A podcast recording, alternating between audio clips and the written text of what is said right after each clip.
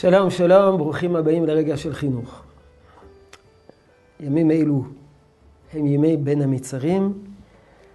עד תשעה באב נעסוק בחינוך ילדים בתקופה המיוחדת הזאת של ימי בין המצרים. לפי השולחן ערוך, רבי יוסף קארו, מעטות מאוד הן ההלכות שמתחילות מ-17 בתמוז.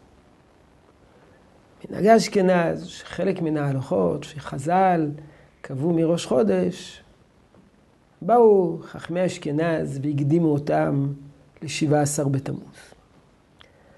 אבל מנהג עדות המזרח, להתחיל כמעט את הכל מראש חודש אב.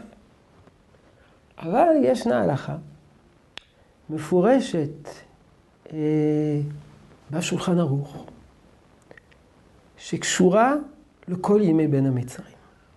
ואני מקריא מתוך לשון השולחן ערוך. מ-17 בתמוז עד תשעה באב לא יכו את התלמידים בימים ההם. לא להכות את התלמידים. לא להכות את התלמידים, פירושו של דבר שמורים לא יכו תלמידים, הורים לא יכו את ילדיהם. וזאת למה? כתוב בבית יוסף, מביא, מכיוון שבימים אלו שולט כתב מרירי. וסכנה יש בדבר. טוב, אין לנו עסק בנסתרות, אלא רק בנגלות. ובדרך הנגלה והפשט, המובן הוא כזה. הימים האלו הם ימים של חורבן המקדש, גלות עם ישראל מארצו, ומידת הדין מתוחה על עם ישראל. ולכן עלינו לאחוז במידת הרחמים כלפי עם ישראל, כדי לעורר עלינו רחמי שמיים. מי שנוהג ביד קשה כלפי בניו או תלמידיו ומכה אותם, אל לו לבוא בבקשות אחר כך מריבונו של עולם, שיחוס על עם ישראל ויגול עלינו את מידת החסד. מידה כנגד מידה. אתה נוהג ביד קשה כלפי עם ישראל, אחר כך אתה מצפה מהקדוש ברוך הוא שהוא ינהג ביד ברחמים כלפי עם ישראל.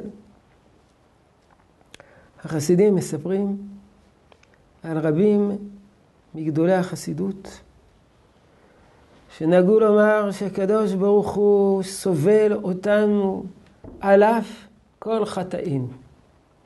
כך אנחנו צריכים לסבול את ילדינו ולהאיר להם פנים למרות שאינם נוגעים כשורה. כשם שהקדוש ברוך הוא נוהג כלפי בניו, כך עלינו לנהוג כלפי בדינו.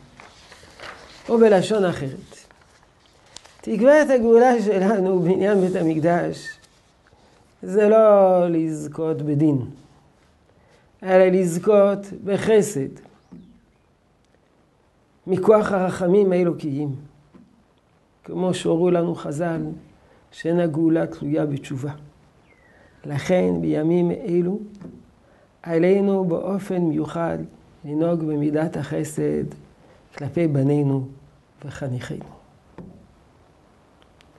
לא להכות את התלמידים, להכות.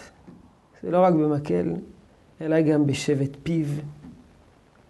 לא להכות בהם על ידי דיבורים קשים, לנהוג במידת הרחמים ולקוות שמידה כנגד מידה גם הקדוש ברוך הוא ינהג בנו ברחמים גדולים. יהי רצון שתישאר ברכה בעבודתנו החינוכית. שלום שלום.